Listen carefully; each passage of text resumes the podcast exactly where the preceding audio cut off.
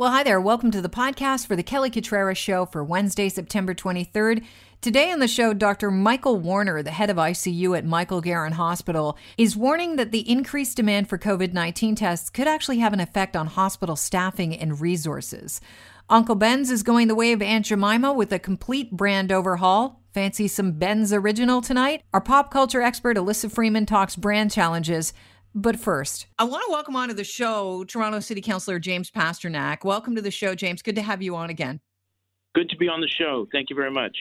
You know, we are dealing with so many challenges um, with COVID 19, and now Toronto has a clearer picture of the devastating economic impact that the pandemic has uh, wrought upon the city. There's a new report, it's focusing on the first half of the year. So, how big of a hole are we in financially? Well, we're looking at about $1.2 billion. At its worst, we were losing or going into the red at about $10 million a day. And it's important to remember that municipal governments cannot carry a deficit uh, from one year to the next. And we have limited taxing powers, unlike the provincial and federal government. So it's a, it's a really uh, disconcerting financial picture that we're facing. All right. You've identified in the report three uh, key areas of losses. Do you want to run through those for us? Sure. Well, Toronto Transit Commission, uh, you know, you're looking at about 272 million unfavorable. Shelter housing and support, 11 million unfavorable, and court services, 10 million. And then there's a there's a whole bunch of other uh, line items uh, that um, uh, that that are that are very disconcerting.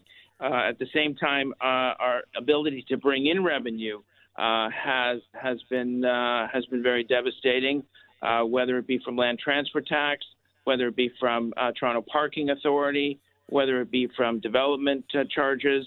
Uh, those kinds of uh, sources of revenue uh, have have dried up, and of course, many businesses are failing.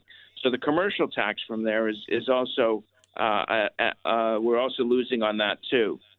So, okay, we're, so- we're yeah the picture you're painting is is pretty bleak. You need cash. Toronto actually found nearly 550 million dollars in savings during the parent pandemic. Can you maybe give us an idea of where you found the savings? I mean, that's an awfully big couch to look underneath all the cushions of.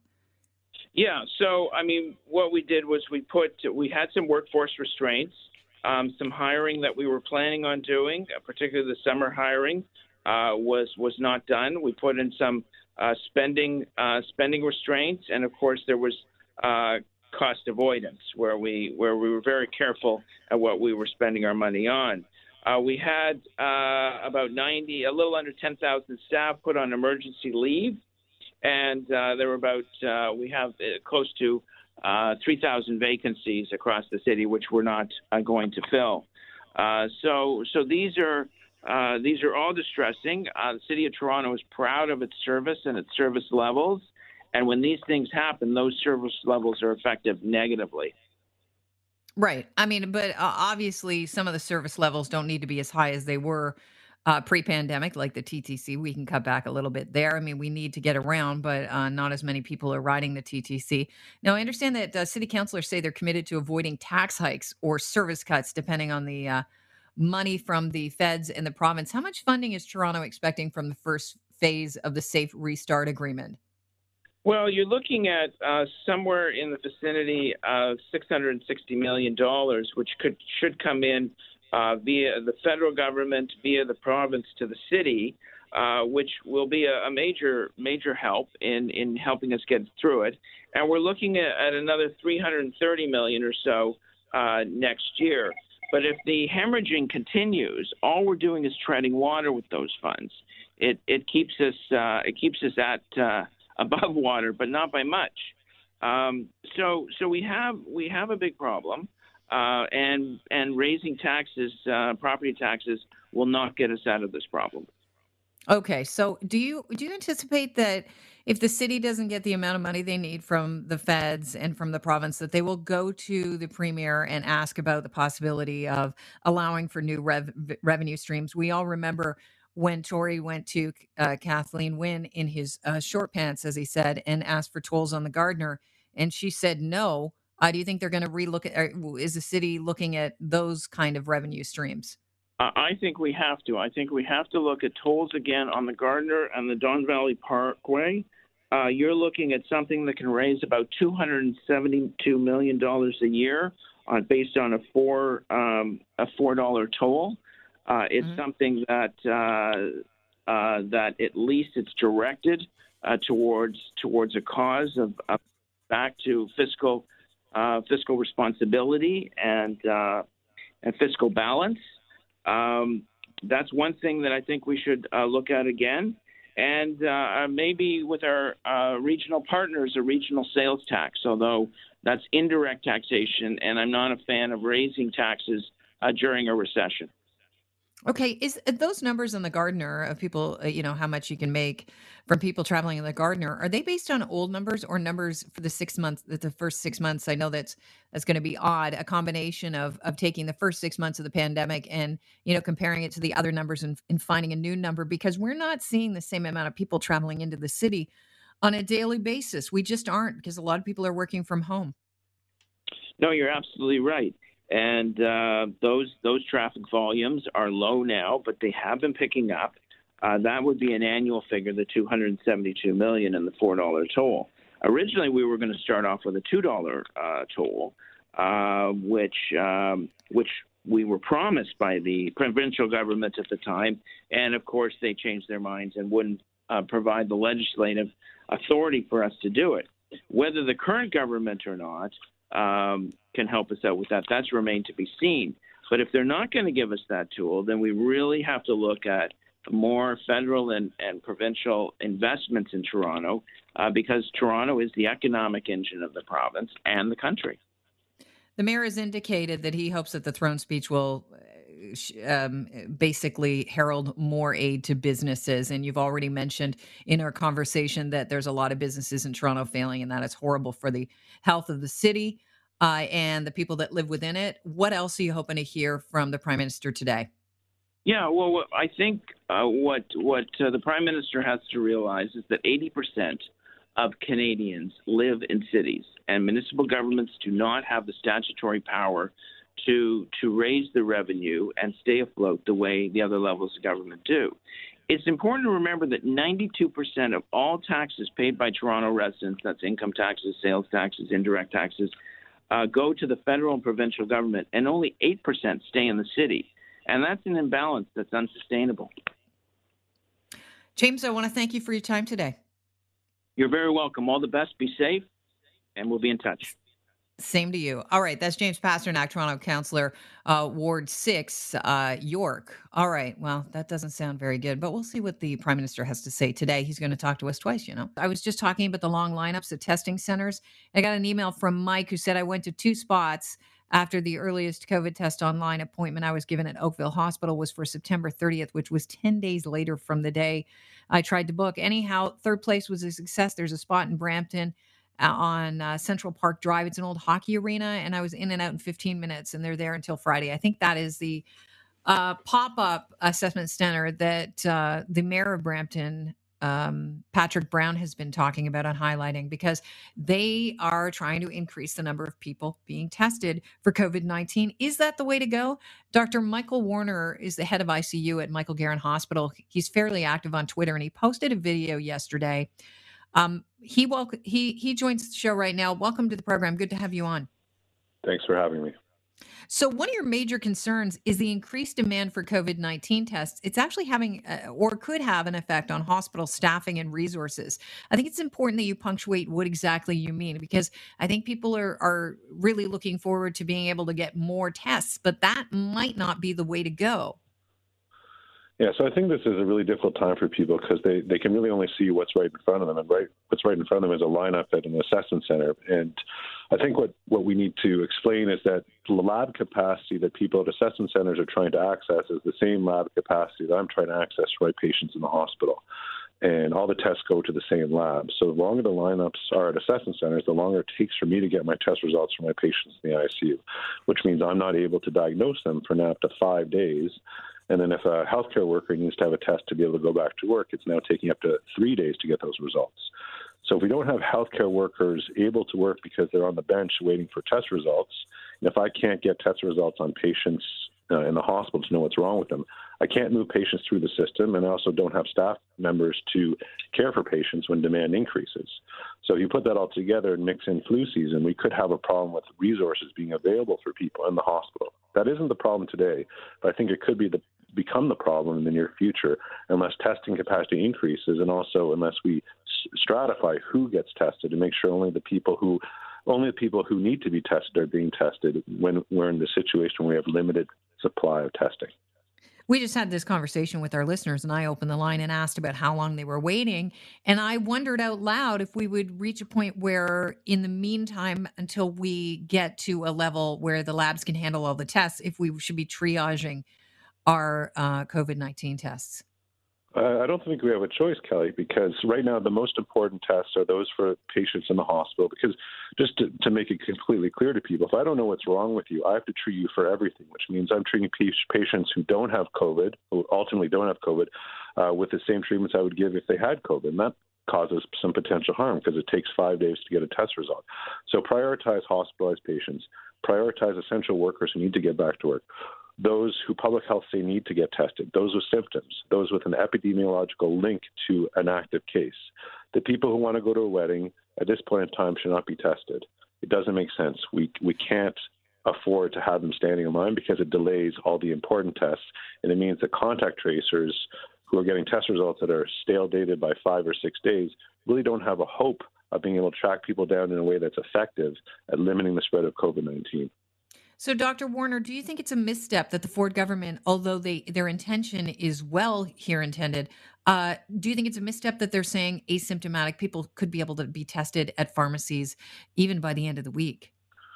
Uh, I think that it's probably made with the best of intentions, but I got to be honest with you, I think it's actually harmful. So, if the if the uh, the pain point is lab capacity, then having a bunch of people line up at Shoppers Drug Mart uh, doesn't actually improve the situation. It makes it worse because now those labs will have to receive tests from multiple different points, not just hospitals and assessment centers, but a thousand different drugstores. It could reduce their efficiency and not increase or uh, reduce the time that it takes to get your test result back.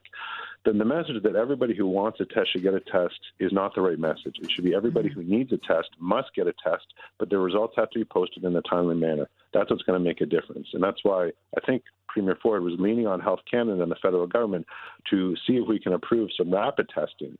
The PCR test that people get done in a lab is the gold standard test. That may not be necessary for every person, especially if they're asymptomatic.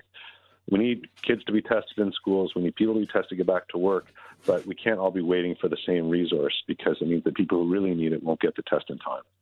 Okay, so we should be investing some government dollars in, in other forms of testing. I was talking about how airlines, and we'll touch on this in a minute, in Europe are using this uh, test that's very much like a pregnancy test. We've heard about a spit test that's similar. Uh, it, it's like a pregnancy test. You don't pee on a stick. That's where it's unlike a pregnancy test, but you'll find out within 15 minutes if you are uh, COVID, po- COVID positive or negative. The only problem with this is sometimes there's false negatives. Yeah, so I, I think that uh, we may be in a situation where we have to accept something that's less than perfect. And Health Canada may need to move the goalpost, not to put Canadians in jeopardy, but to acknowledge that if I can get a test result back in five minutes instead of five days, maybe I can test someone more than once. And if I have ah. five negative tests, then you know maybe we believe it.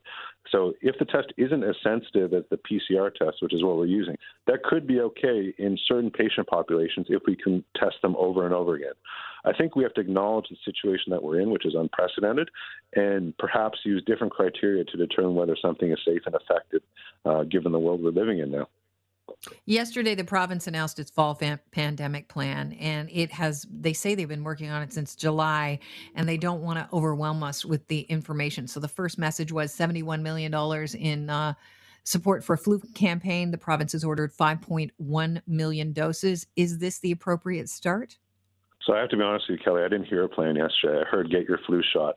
Uh, there's 14.5 million uh, people in Ontario, so I'm not sure why the number is 5.1 million and of course get your flu shot. That makes a lot of sense, but that should not be a smokescreen to camouflage the fact that the Ford government does not have, have a plan. To say that we're going to, you know, let people know day by day. I mean, we don't want the suspense to kill us. We need to know today what is going on, and if there isn't a plan, let's just be straight with people. Say that we made mistakes and we need to course correct. I think Canadians are forgiving, But I have no confidence at this point in time that the government uh, will do anything to save us from what's coming. And I haven't heard anything from the government to change my position. And I hope they come up with something impressive today. And I hope they tell us the whole plan. Yeah, what would you like to see? Well, first of all, who's in charge? That's my, my first question. So, is the chief medical officer of health in charge? Is Premier Ford in charge? Is Dr. Huyer in charge? I mean, Dr. Huyer was in charge of testing, which I think is the, the biggest problem we're facing. Now, apparently, he's in charge of the whole pandemic plan. And that may be great, and maybe he's very capable, but we don't have a defined leader who stands at the microphone, who is apolitical, and tells us what's going on each day. Uh, that's what we need. Uh, there are lots of doctors on Twitter, including myself, screaming into the echo chamber, but none of us have been called except when politicians uh, let us know that we should stop talking. That's the only kind of connection I've had with the government for the past four months when they've told me to be quiet. Uh, really? We, we don't know who's making decisions uh, because they're hidden behind a cloak of. Uh, of, of no one's actually saying who's at the tables. Nobody's standing up and saying I'm responsible for this decision, and there's no plan. so I don't even know where to start, but I think this is a, a great example of failed leadership on so many levels. And uh, unless things change, we're we're going to be in trouble. Okay, did the failed leadership start out with with poor messaging, confusing messaging? Is that where they lost us? Uh, so I think that the messaging can be inconsistent because this is a new situation that nobody's used to. It's a new disease. So I think Canadians and Ontarians, including me, have to give the government slack to make mistakes and, and I will and I have. But I think you also have to acknowledge when those mistakes have been made. To say that, and for Premier Ford to say that he, he wants to get 50,000 tests, that's great. But you can still go to a strip club today and have a lap dance. I mean, it doesn't make any sense to to say that we need to get things under control, but not put in place the things that are necessary to get things under control, especially in the areas of the province where things are already out of control. So the inconsistency is what's driving me bananas because uh, it, it just isn't a coherent message. And I think for non medical people, just the average person out there listening, I'd be completely confused. If we want to talk about schools, for example, I think each school board or each public health unit has a different set of rules to determine whether a child can go back to school, whether they need a test or not, whether they need to isolate, etc. The lack of a coherent message, I think, is is causing people to be very anxious. And what's going to happen, Kelly, is people are just going to stop getting tested. They're going to self-diagnose their kids. They're going to um, look for ways around uh, the structure that's been set because the structure isn't working for people. You know what I read, uh, and it caught my eye. Was just a headline. How can you tell it's a cold and not COVID nineteen? And I thought, wow, if that is some, that's something that someone's going to click on right there. That's clickbait. I get why you'd want to know if it's a cold or not COVID nineteen, but definitively, the only thing you could do is is get a test. But that's not really what we want to see a ton of people doing as well. Run into those testing centers. So what do you do? Well, we want people with symptoms to get tested. So I was one of those people with symptoms, and so was my son. It took 38 hours for me to get my test result back. I was unable to work for three days. There's only four ICU doctors in my hospital. There's only 400 of us in the province. So you can do the math on that, you know. And uh, so people with symptoms do need to be tested. Make no mistake, that is important. And I can't tell whether a kid with a runny nose has a cold or COVID 19. And people shouldn't be diagnosing their own children.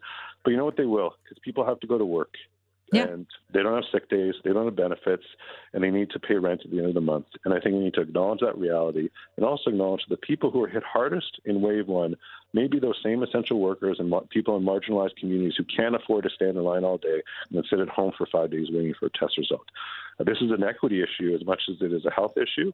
And um, the same people are going to get nailed in wave two. And those are the patients I take care of, and those are the ones I'm trying to advocate for. Doctor, before I let you go, can you give us your uh, your feeling, your gut feeling, on how bad you think Wave Two is going to be? So, uh, you know, I'd never want to be accused of being a fear monger, but I don't get nervous about many things, but I'm more nervous for this wave two, which I think could be significantly prolonged compared to wave one, maybe not as intense, uh, but it's going to be a long, dark winter. And uh, that's even if things change today, but nothing has changed today. And if nothing changes, nothing changes. I could see us having a thousand cases uh, in several weeks. And the truth is, we don't know how many cases because lots of people aren't getting tested. So, uh, my concern is that the cases in the 20 and 30 year olds are going to end up being cases in older older people who end up in the hospital several weeks from now, and then we won't have the supply of healthcare workers to provide them with care or with non-COVID related care. And that's really where I get stressed when I can't help people because there's no space in the hospital or no beds or no people to take care of them. So I hope that doesn't happen, but the Ford government needs to make decisions now that they should have made two weeks ago. All right, Dr. Michael Warner, let's hope that uh, we hear some uh, positive news from the Ford government. They're going to unveil part of uh, the, another part of their fall pandemic plan today. Thank you so much for joining us. Take care. Thank you. Cheers. That's Dr. Michael Warner, head of ICU at Michael Garron Hospital. A lot of things to uh, take stock of in that conversation for sure. This is interesting news. You know, a lot of brands have been uh, changing because we've been having some very important conversations, not only in the United States around race and uh, race relations and uh, marginalized people. Uh, stereotypes, but we've been having these conversations globally. And so earlier on this year, we found out that um, one of the big products that would be changing their name would be Aunt Jemima because Aunt Jemima syrup, uh, that criticism was that character's origins were based on the mammy, a black woman content to serve her white masters. Um, and so now we're hearing that Mars is uh, the company that owns Uncle Ben's is rebranding Uncle Ben's rice in their latest racial stereotype retirement. Here to talk about it, Alyssa Freeman, who's a pop culture PR expert and friend of the show. Alyssa, good to have you back. Hi, always good to be back with you, Kelly. So this Uncle Ben's rice has um, held uh, firm on not only uh, the name for seventy years, but also the you know the caricature. Uh, it's kind of evolved a little bit over the years. You know, at some point they put Uncle Ben in a bow tie, but at the end of the day, when I was a kid looking in the uh, in the cupboard, you know, for for dry goods and pulled out the Uncle Ben's rice, I kind of did get an icky feeling that he was somebody's servant to say the very least. So Mars is unveiling new packaging. We don't know what it's going to look like. We do know that Uncle Ben, that name is gone. It'll be Ben's original. How important was it to keep the Ben in the Uncle Ben's as far as branding goes? Well, you hit the nail right on the head, Kelly. You have to keep the Ben in there because you have decades and decades and decades of brand equity. So when people are looking for an instant rice, they think of Uncle Ben. So to get rid of Ben would have been absolutely uh, devastating for the brand. So, you know, a lot of these companies, like you mentioned, Aunt Jemima, is they have all decided they need to relook at their branding, relook at their packaging, and make sure that they're being sensitive to the times really they should have been sensitive all the way along but this is not something that ever occurred to people before because nobody said anything about it. Um, we call these things now microaggressions. So before when it never really used to matter now it does matter. And what I find interesting, uh, you know, about the makers of Uncle Ben's Mars brands is that they're just not changing the packaging, they're going all in. So, what they're saying is that they're also going to partner with the National Urban League and they're going to donate $2 million to a scholarship fund for aspiring black chefs. So, this isn't just the face that they're changing. What they're doing is they're showing that the rubber is really hitting the road and they're not doing it just because it's convenient to do so. Is that because they're handing a win to their competitor, Minute Rice, if they don't go far enough? Well, you know, that is a really good point. You know, Minute Rice is a very generic name. It doesn't have any sort of cultural affiliation with it. And I buy Minute Rice. I particularly like the basmati. However, uh, you know, and it comes in four individual packages. However, it's what it does do is that it maintains their positioning. People will see the packaging. So then you say we haven't seen the packaging yet, and there's probably a really good reason for that because packaging is everything on the store shelves, especially when when you are just placed all together with your competitors. So people will need to recognize the typeface, which I don't think is going to change. I've seen a word mark, and it looks like uh, typically the same sort of typeface. But What's a word mark for those of us that, that oh, aren't aware? Okay, thank you. It's um, for telling me to explain that. It's a logo and uh, it's the way that you, the style that you put the letters in. Um, you know, sometimes when you're typing out an email, you might choose Arial, for example, as a font. It's really like the only because it's at the top, and I'm lazy. Yeah, I, I like Calibri myself. That and telling you everything I like today. But so that is a word mark. So that packaging is going to be crucial in terms of maintaining customer loyalty. Okay. Do they have any science behind that? Eh, the, the fact that we, you know, recognize and, uh, you know, uh, the type of font actually registers with product. Yeah. Do you know anything do. about that? They do. Well, right? I don't know exactly about the science, but I do know that there is a science to it, and we all know that we need to see and hear things, you know, minimum three times, and most people say ten times for it to sort of seep into our consciousness. And recognizing a font, a word mark, a photo that's attached to something that we like, it gives us that subconscious pull that we trust that brand or we trust that product. So this is very, very important to maintain that visual trust as it is to maintain that social trust. You know what I think they should do? If you're going to run a campaign about Uncle Ben's rice, and if you are going to attach some sort of imagery, they should get a lot of people's uncles named Ben that like like the rice and use them. That's hysterical, Uh, and they'd be from all different walks of life, Yeah, um, very diverse. You know what? Give Mars the Mars folks a call. I bet they're trying to figure this out. they can't afford me. They can't afford me. no, Um, undoubtedly not. No, jokes aside, though, uh, are we going to see any kind of imagery? Do you think to, to go along with the uh, Ben's original as as they start to transition and try and get away from that Uncle Ben's uh, think it'll be debacle? Yeah, I think it'll be more around the product itself, how great the product looks or can look if you buy the product. So we often see this on boxes of things that we buy, whether it's cereal, whether it's rice, um, whether it's anything. And we take a look at the picture and think, okay, that looks pretty good. We turn it around and go, okay, that doesn't seem hard to make. So that type of Im- imagery is very important to not only communicate the brand, but also the ease of making it. All right. Well, Alyssa, I appreciate your time as always. Always a pleasure to have you on the program, and nice to know that uh, if you want some Uncle Ben's or minute rice, rather, it comes in four fantastic flavors. Basmati gets a thumbs up. yes, it does. But I'd also give Uncle, oh, oh sorry, Ben's original a, a try too. That's right. It's going to take a while before we all get used it to will switching take a names. while. Yeah. All right. Have yourself a fantastic afternoon. Thanks so much for joining us. Thanks for having me. Well, that's a wrap on the podcast. Thanks so much for joining us. Don't forget, we broadcast daily, 9 to noon on Global News Radio 640 Toronto.